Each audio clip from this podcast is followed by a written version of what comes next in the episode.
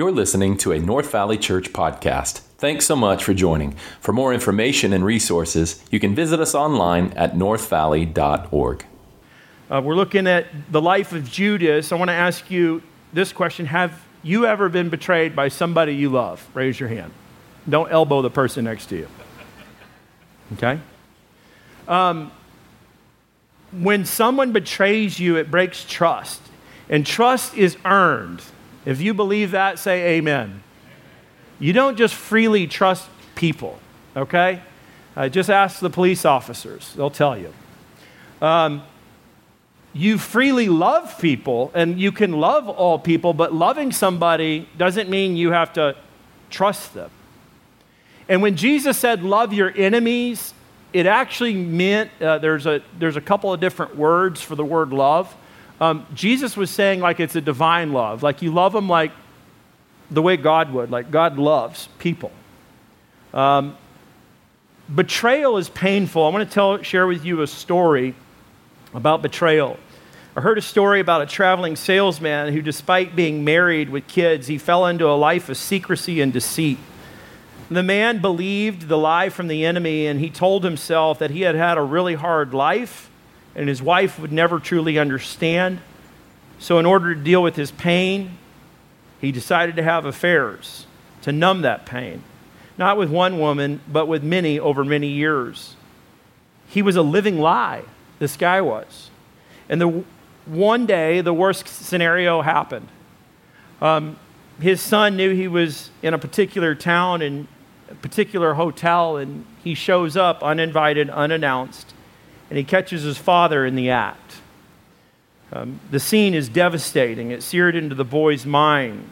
And at first, the dad pulls him aside and he says something like, You'll, You don't understand right now, but maybe one day you will. You and, you and your mother just, you won't understand. And with tears in his eyes, the son just stares at him with shock and horror and stunned there in the silence, while his father tries to justify himself and downplay his actions. Instead of dealing with it, he deflects.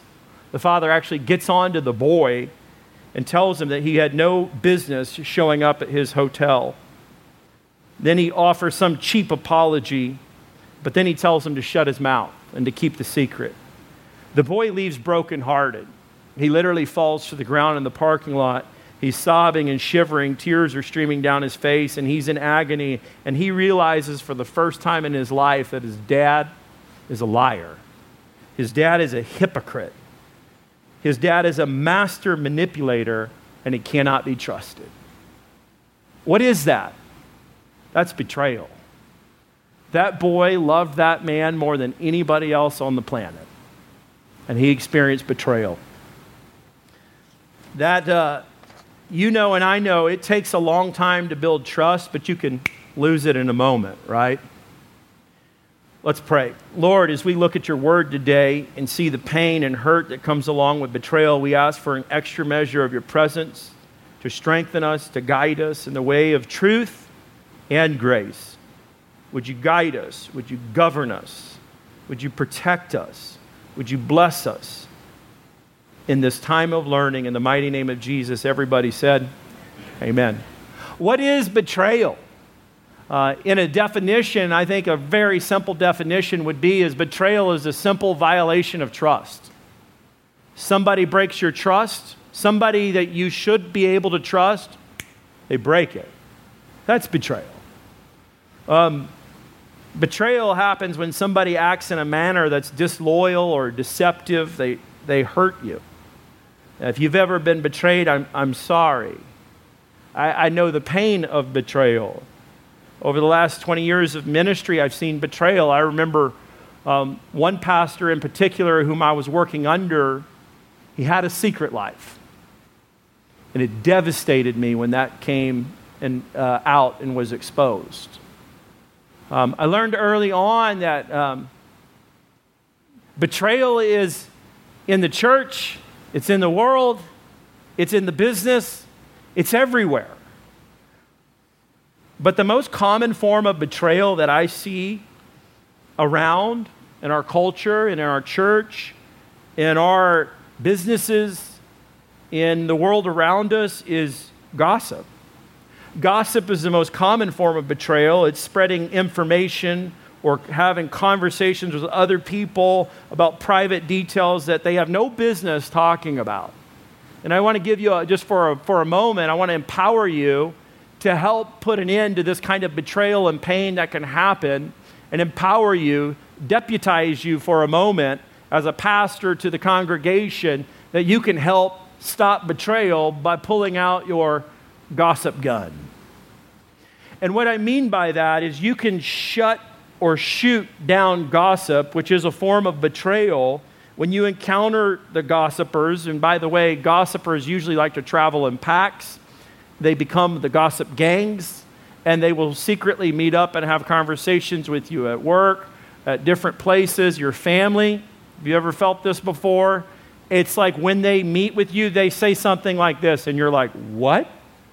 Hey, we've been talking. Hey, so and so and so and so, we think this. You're like, why didn't you come talk to me rather than talk about me? Amen. Anybody ever been there before? So how do you, use your gossip gun? I think you say something along the lines of wait, wait, wait, time out. Before we go any further in this conversation, I just have a question for you. Have you talked to that person about this? If they're talking about somebody else, you can stop them you can pull out your gossip gun and say, Hey, have you had a conversation about that with that person? Or you might say, Would it be okay if I can share what you're sharing with me about that person? And that oftentimes that'll put an end to it. Another thing you could say is, Are, are you okay uh, if I tell the person what you've told me? Or you might say, if you need help talking to that person, I'd be glad to go with you and have that conversation. My point in saying this is that we've all been betrayed. Um, we've been betrayed at work. We've been betrayed by public leaders. We've been betrayed by uh, folks perhaps in the church or in schools. We've been betrayed by people in our homes. We've been betrayed by friends. Um, I think there's betrayal that's, that's really, it's everywhere. Um, some of you, perhaps as a Christian, you've felt the experience of betrayal of family and friends, especially over these last few years. What happened was, in the influx of anti Christian ideas and an anti Christian culture increasing, is believers have experienced as they take stands for what they believe is right concerning a certain issue, they lose friends and so maybe over the last few years, you decided to take a stand and speak up about your pro life position. And what happened? All of a sudden, you lost a friend because you said something on Facebook, which is your freedom to speak up and say what you want. Um, maybe you took an action and you said something about the indoctrination within the educational system, and all of a sudden you feel like you're losing friends or you're creating some tension in that. Maybe you spoke up about radical ideologies of wokeism that's present in our society. Maybe you pointed out the absurdity of gender identity. Maybe you up about you spoke up about the over sexualization of our kids. Maybe you decided to take a stand and you said, I don't, for me personally, I, I don't want to get the vaccine. And guess what happened? As a result, people started talking about you, mocking you, pointing you out to be a bigot, uh, and you lost friends over that. Maybe you decided to boycott some particular company when you felt like they crossed the, the line. Some of you, I mean, it's all over our culture right now. And people feel betrayed. Uh, think about our Bud Light drinkers, our light beer drinkers. I've always tried to warn guys against light beer.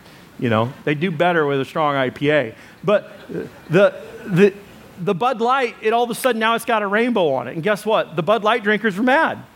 Or take Target, for example. They stir up trouble. Now all of a sudden, now I thought we were just selling products. Why are we weaving in an agenda? Or how about your Disney lovers? They feel betrayed, so many of them. Why is every show now got a, an agenda in it? Am I alone? Anybody say amen? amen? It's frustrating and you feel betrayed at all sorts of different levels. And so, what I want to encourage you to realize is that you're not alone. Betrayal is everywhere. And as a result of standing up or speaking up or acting upon your convictions, as long as those are biblically based and you do it in a manner of grace and truth, man, people ought to hang with you. You got to find the common ground. When you act on your convictions, you might have felt over the last couple of years that you've been cut down. You were cut off. You got canceled. You got silenced. You got ghosted. You got blocked. What happened? You got betrayed. Um, so, why do people betray? They betray because sin has entered the world. That's why. At the end of the day, betrayal is a result of sin. It spread like a virus and, and infected and affected everything, all of human nature. Even as Christians, you are capable of great good and you're also capable of great evil you still struggle with sin as a believer. According to the Bible, betrayal is sin. It violates the eighth commandment, the ninth commandment, the tenth commandment. It violates the idea of Jesus' golden rule do whatever, uh, whatever you, how you treat people, that's how you, you'll be treated. It violates the idea of covenant. It violates the idea of commitments. It violates the idea of betrayal. It violates the idea of loving your neighbor.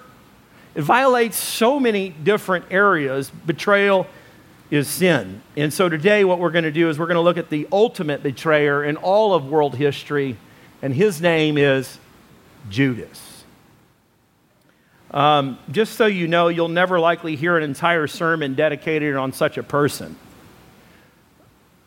Um, no one preaches on Judas. No one names their baby Judas. Uh, nobody likes the name Judas in a metaphorical sense. He's the ultimate example of a traitor, a betrayer. He's a liar, he's a deceiver. And so today, what we're going to do, we're going back to John chapter 13.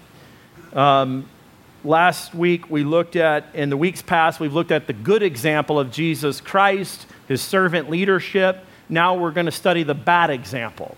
We're going to look evil in the eye. And I've said it before, in, in, as a Christian today, if you do not know um, if you do not know what is evil, then it's hard for you to know what is good. Amen? So you have to, the problem is today is that we say what is wrong is right, and we're normalizing deviancy and, and wrongdoing. And so you, as a believer, you got to know what is good and you got to know what is bad. And so I think it's important for us to slow down and look at the life of Judas uh, today. And so that's exactly what we're going to do. We're going to look evil in the eye. So let me help you create the context for those of you that are new and understanding kind of like where we're at in the storyline. It's the last week of Jesus' life. Um, this is, uh, he will be going to the cross. Uh, the very next night, but let me remind you of the process of what's happened. Jesus has traveled into Jerusalem. He came on Sunday, that is Palm Sunday he came on, and it's called the triumphal entry. He and his disciples show up to Jerusalem. It's Passover season, and all the crowd is yelling, Hosanna, Hosanna, Hosanna in the highest. And what they're saying is, You're the deliverer. You can rescue us from wrong. Uh, we like you. But five days from that Sunday, they're going to turn around, and that crowd is going to yell, What? Crucify him. Crucify him.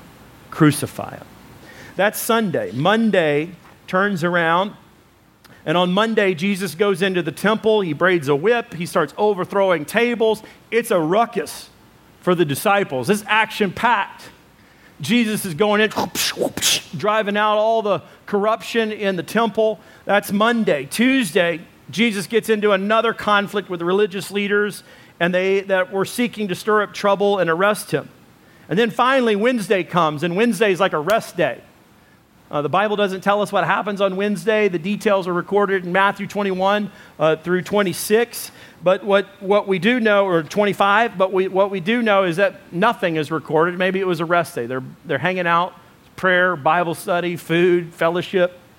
And then Thursday. Thursday is the Last Supper, it's the upper room. All of his disciples are there. Jesus is teaching on servant leadership. He's teaching about communion. He's teaching many valuable lessons.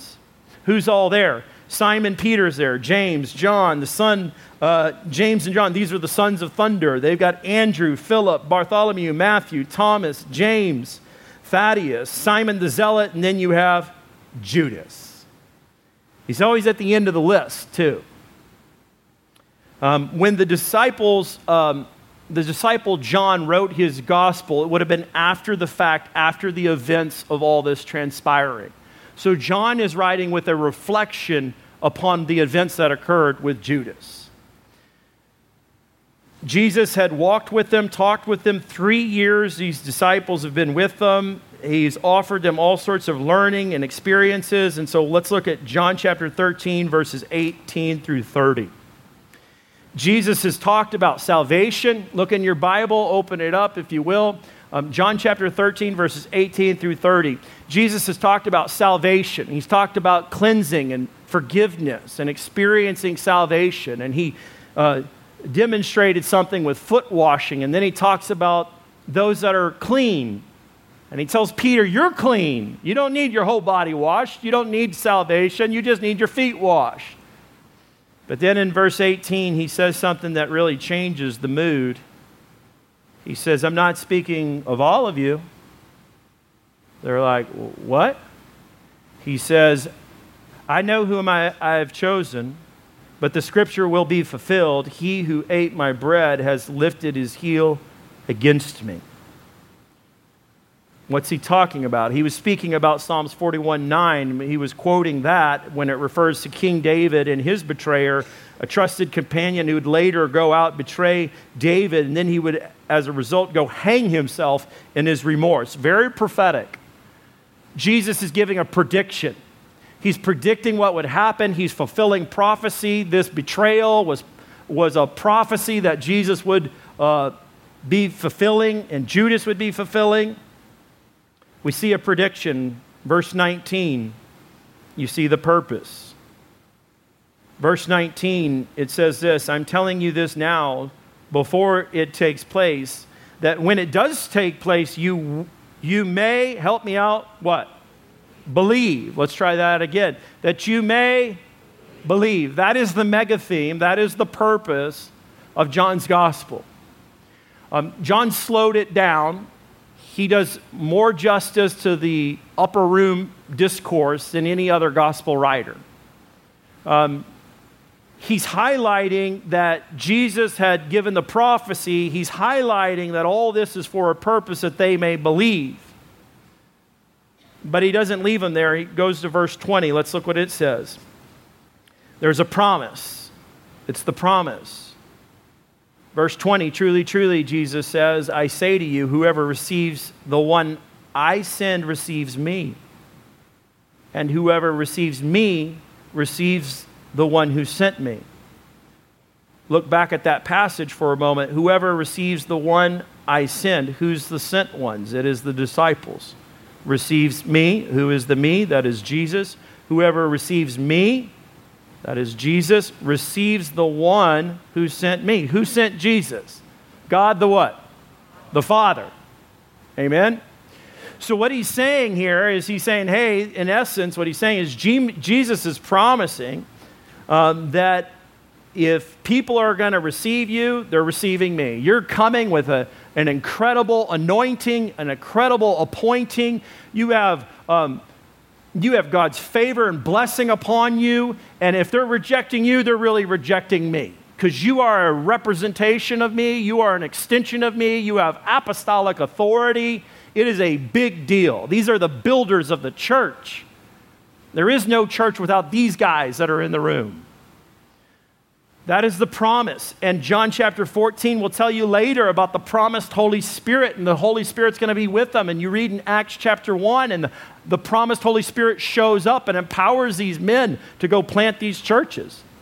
So Jesus gives them a promise, but then we see verse 21 the pain that comes with this. Look what it says in verse 21. It says, After saying these things, Jesus was troubled in his spirit and testified truly Truly, I say to you, one of you will betray me. That's the mic drop. That's the point in which now there's going to be some confusion because you know the disciples are like, no, no, no, no, no, who's this going to be? Who's the one that's going to betray you? And just without looking at the scripture for a moment, out of naming, let me just give you a multiple choice Peter, James, and John. Who do you think it is that's going to be like, hey, who, let's figure out who this bad guy is? Peter, James, or John? Peter. You got it. But let's look at the problem. This, this troubling is a big deal. It's deeply disturbed, severe stress. This is the kind of stress and trouble that could cause a riot. Verse 22, let's see the problem, and closing out to verse 30. The disciples looked at one another, uncertain of whom he spoke. The disciples ask, in a sense, Lord, who is it? Verse 23, let's look. One of the disciples whom Jesus loved, that was John, was reclining at the at table at Jesus' side. So Simon Peter motioned to him, that's John, to ask Jesus of whom he was speaking. So let me pause real quick for that. So basically, it's John's the closest, the nearest and dearest. He's leaning up against Jesus. And then it says that Peter motions to him, like, John, ask him a question. Here it is. Verse 25 whom was he speaking? Or verse 24, whom was he speaking? Verse 25, so that disciple leaning back against Jesus said to him, Lord, who is it? They want to know, who is it? Um, there's confusion because nobody was suspecting anybody in the group would betray. Verse 26, Jesus answered, It is to whom I will give this morsel of bread when I've dipped it. And so when he dipped the morsel, he gave it to Judas, the son of Simon Iscariot. When Jesus gave the morsel of bread to Judas, it still created confusion amongst the disciples. Because culturally speaking, when you were to do that, that would have been an act of honor. It's like if you have a bunch of people over to your house and you're going to show them like some courtesy and hospitality, right? Say you pull out the nicest bottle of red wine that you have. You don't open the bottle in front of them and be like, man, pour it for yourself and go, This is so good. What do you do? You go to your guest. Is this what you would like? Do you like this? This is for you. You're our honored guest. There was confusion because Jesus does this act of honor to Judas. Doing this was a special sign of friendship. We don't know exactly why Jesus would start with Judas to do this, but he does. Maybe it would be a slap in the face to him because later um, Judas is going to do some pretty weird things. He's going to, in the Garden of Gethsemane, he's going to go up to Jesus to identify to the soldiers who it is that is Jesus the Christ. And he'll show him a sign of respect and kiss him on the cheek. That was supposed to be respect, but really, Judas is going to use it to identify him so he'll be arrested and crucified. Um, some people have said when Jesus offered him this morsel of bread, maybe it's grace and forgiveness that Jesus was extending. Um, personally, I think what could be going on here is that Jesus is trying to slow down Peter. Uh, the disciples, some of them carried swords, and there's also Simon the Zealot in the group. And if, here's what happened if Jesus would have exposed who the traitor was in that room, right? with some pretty uh, radically committed disciples, what do you think would have happened? It's him. What, what would happen? Would it not turn into a circus in there? Oh, it's you. How dare you? I could see Peter just going whack, whack, whack. I mean, Peter, within 24 hours, he's going to pull out a sword at the Garden of Gethsemane and just whack off a guy's ear with a sword, right? So perhaps Jesus is keeping it a little confusing to kind of keep things in a divine step. He says, whatever you're going to do, what you're going to do, you do it quickly. Why is that? Because there's a divine timetable to fulfill. The scripture must be fulfilled. That's what was said earlier. The scripture must be fulfilled. And so I think what's happening is there's this confusion so that the plans might unfold because on Friday night, when everybody's gathered in their homes having that Passover lamb and rem- reminding themselves of the deliverance of God and the provision of God over the nation of Israel, Jesus Christ, the Lamb of God, would be hanging on the cross for the whole sins of the world. And it all happened, had to happen with divine order and step. The disciples didn't see this coming, it was confusion. Look at verse 30 the darkness sets in. The scripture says, John highlights this probably metaphorically. He uses a lot of uh, verbiage to describe light and darkness, if you studied any of John's writings.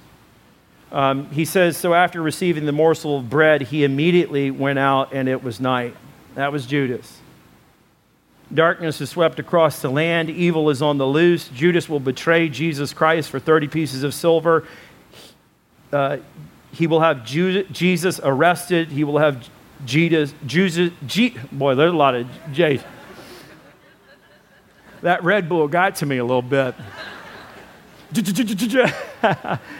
uh, he will see to it that Jesus is crucified.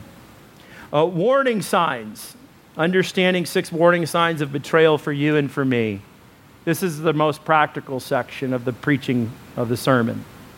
Um, you need to know people will betray you. Not everybody you meet you can trust. Not every believer that you encounter is a true believer. Judas looked like a believer, he smelled like a believer, he walked like a believer, he acted like a believer. Everybody bought in. Um, warning signs. When you drive on the highway, or maybe you've looked at your phone recently, there's been excessive heat, what? Warnings. It's there to protect you, it's there to help you. When there's monsoons, you see flash what? Flash floods and you see the guy who tries to brave the wash in a Prius, you're like, you should have had a Tundra, buddy. And the helicopters zoom over, and the guy's spinning down the wash, and you're like, really? Um, the warning signs are there for you. The accident on the road, the construction, those are warning signs. They're on the roads, they're on your radio, they're on your phones. I'm going to give you six warning signs uh, for betrayal. I chose the number six because I found six. I chose the number six because it's used to identify the devil, it's used to identify the devil's workers. Um, the number seven is used to identify God in the Bible, it's used to identify God's uh, people. But six is reserved for Satan. And everything Judas does is satanic and it's absolutely satanic. And so I'm going to show you uh, six warning signs. Number one, this is practical insight about the life of Judas, lessons learned. Warning sign number one you need to know betrayers are the pretenders, they will pretend. I had a woman right after the first service, and she said, I can't tell you how, when you were preaching through that, I knew somebody that was supposed to be trusted and in a very high, powerful position and the guy was the perfect pretender. He was an absolute pretender. Uh, and he betrayed our trust. Judas uh, pretended to care for the poor. In John's gospel, you might remember when Mary's anointing the feet of Jesus, Judas is the one who objects and says, Whoa, whoa, whoa, hold up. Ha! We could have sold that and we could have used it to minister to the poor. And the other disciples were like, Hmm, that would have been a good idea. What was Judas doing? He was pretending. He was pretending to care for the poor. But if you read in John's gospel, John goes back in his memory bank and goes, he was doing that because he's a thief. He was in charge of the money bag and he's a liar. He's a, he's a thief. They pretend. They pretenders will act like they're loyal, but they're truly disloyal. Judas is sitting around the table on the Last Supper and he never speaks up and says, Well, yeah, um, yeah, man, he's kind of probably just sitting there, probably like, yeah, I don't know who's going to betray him. You know, man, is it you, Peter? Peter's probably thinking, I don't know who it is, but I'm going to get him. He's pretending to be loyal. Betrayers are pretenders. They pretend also to respect you. In the Garden of Gethsemane, when Judas walks out, and he kisses Jesus on the cheek to identify to the soldiers, the guys with the clubs, the guys with the swords that are there to arrest Jesus. He goes out and he told them ahead of time, I'm going to kiss the guy on the cheek. And guess what that meant? That was a sign of respect. And so what he does is kisses Christ on the cheek, and then the Lord turns around and says, You betray the Son of Man with a kiss. You, you act like you respect me? You're a liar. You need to know that betrayers are pretenders. They will pretend. They're fakes. They're phonies. They put on a facade. They say the right words. They act compassionate. They're dangerous people. They can look, they can act amazing. And here's what I've learned the more talented the individual is, the more gifted, the more uh, handsome or attractive they are, the more we can be fooled. Judas got all his cues from the devil. If you think about it, it's very demonic. The devil is the pretender. He disguises himself as a serpent and approaches Eve with deceptive words. He pretends to care for their well being, and then he turns it on them. Or think about the, the devil in the pretending to offer Jesus a power and authority and worldly possessions at the temptation of the wilderness. Or think about the devil, the Apostle Paul describes in 2 Corinthians that angels can parade themselves like um, an angel of light. Sometimes you will not see this coming. I think of uh, during the tribulation, the Antichrist will pretend to be the Savior of the world. This person will perform false signs and wonders and deceiving people with all kinds of unrighteous deception, leading them astray from the truth, according to Second Thessalonians. Judas got all his cues from the devil. Warning sign number two betrayers are master manipulators. Have you ever been manipulated? Betrayers are master manipulators. Um, Judas is manipulating every situation. In the incident with Mary and uh, Martha and Lazarus, he's manipulating the situation. He's uh, criticizing Mary for being generous, and then he makes himself out like he's the charitable one, that he's going to really care for the poor, but he really doesn't. Um, they're deceptive, they exploit vulnerabilities. Um, betrayers will take sight on insecurities and they will exploit them. They want to seek maximum damage, hoping to defame or cause disunity and destruction. Oftentimes, master manipulators will misuse information. They'll take a selective piece of information and then use it against the individual, whether it be true or false. They'll misuse information in the, in the con, in a, out of context and manipulate their situation. Warning sign number three betrayers are loyal to no one. The only person that Judas was loyal to was really to himself. What happens with a betrayer is that they will betray their family, they will betray their friends, they will betray their uh, uh, coworkers, their boss. At the end of the day, why? Because of sin, and guess what else? They're self infatuated that what they want is more important than whatever the consequence is. Um, betrayers, warning sign number three uh, w- betrayers are loyal to no one. Uh, Judas is not loyal to the disciples, Judas is not loyal to Jesus, uh, Judas is disloyal. Warning sign number four betrayers are mentally and emotionally unstable. If you have friends that are mentally or emotionally unstable and they're not getting help, be very aware. Um, how is that illustrated in the life of Judas? Well, in one instant, he's pretending for a very long time to be very charitable, very kind. He's following Jesus for literally three years. He's hanging out with him. He's doing all sorts of stuff, acting like a real, genuine disciple. But early on, if you look in the gospel accounts, they're exposing, the gospel writers are exposing Jesus that basically he was a deceiver from the beginning. Like he was, he was disloyal on the front end. Some people say, well, how, why was he? I think Judas maybe was a nationalist to the nation of Israel. He wanted Jesus to overthrow Rome, and when he saw that things were not working correctly, he gets crazy. Um, that could explain some of his remorse.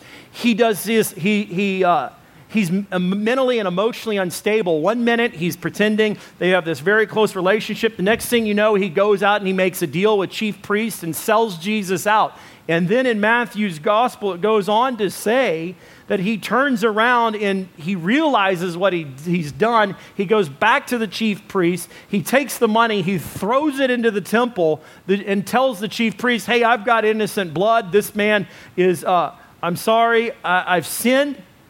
I've betrayed innocent blood. They say to him, What is it to us? See, it, see to it yourself. He throws down the money, then he departs, and the scripture tells us he goes out and he hangs himself. If you've ever experienced a suicide um, from a friend or a family member, it's incredibly painful. That was the most selfish thing he could have done. Very painful. Um, what sent Judas to hell was not his hanging, was not his suicide. What sent uh, Judas to hell was his disbelief and rejection of Jesus Christ. Number five, betrayers behave in secrecy and dishonesty. Um, he was incredibly secretive, very dishonest. Uh, he hid his true intentions from the disciples. Um, he made a secret deal with the chief priests.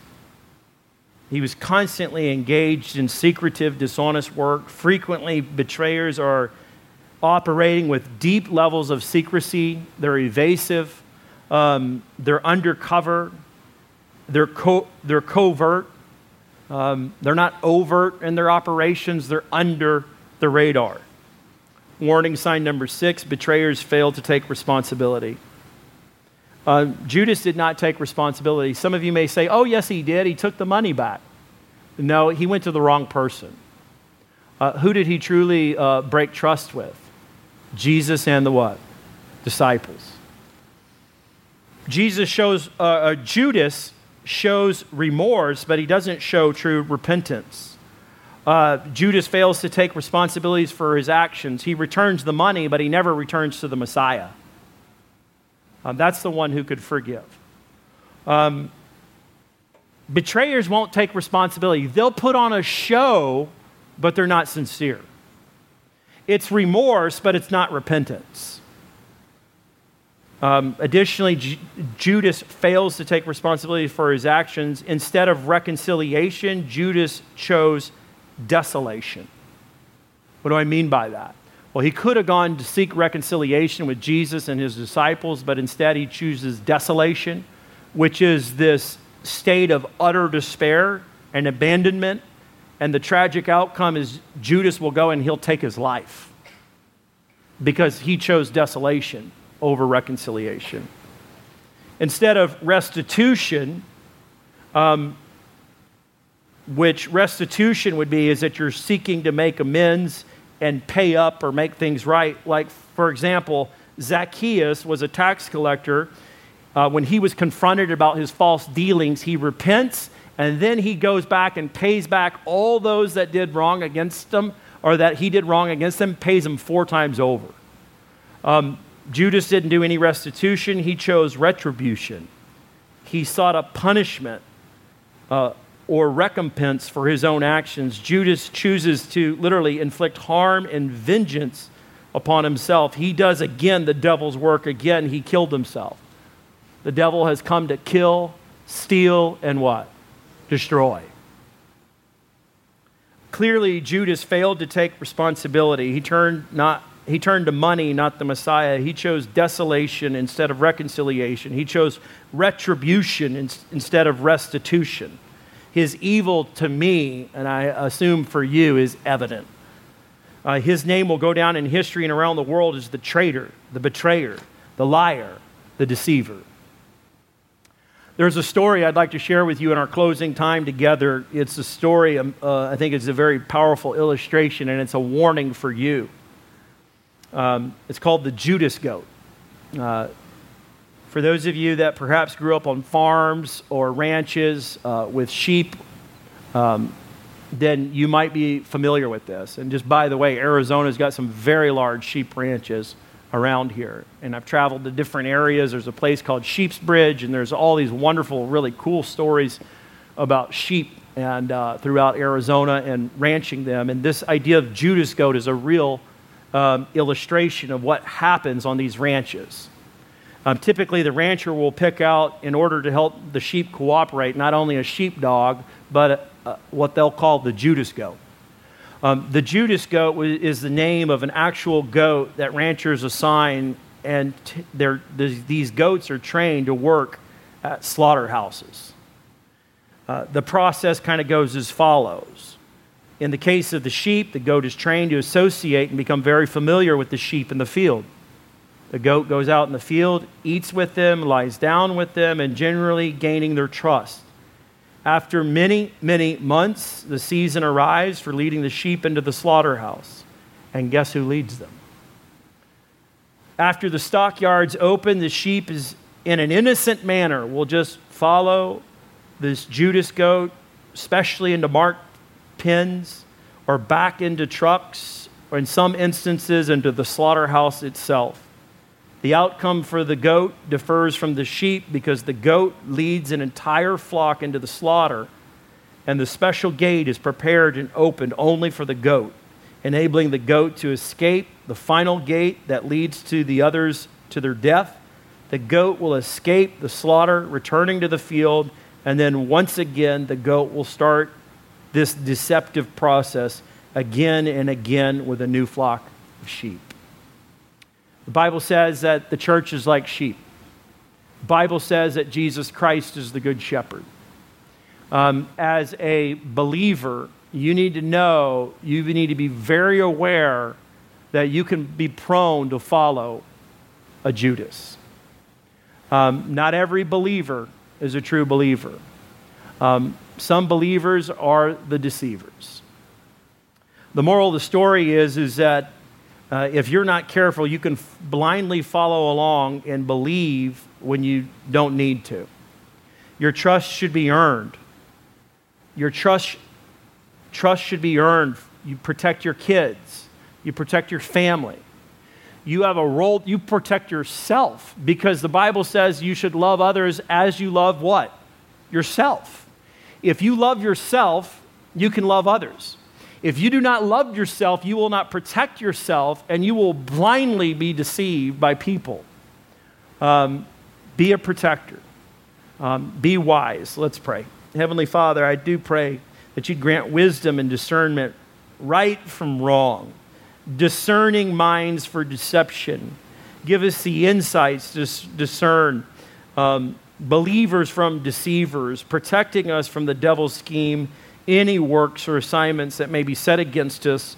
We pray this in the mighty name of Jesus. We ask for your protection. We ask for your blessing over our lives. We pray, uh, Lord, for the marriages, for the families. We pray for the businesses, and especially we pray for the church.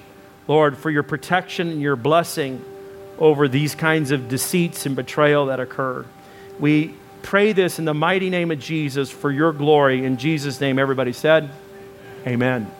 Thanks so much for listening. If you'd like to support North Valley Church by partnering with us through giving, you can do so by visiting us online at northvalley.org. Thanks and have a great day.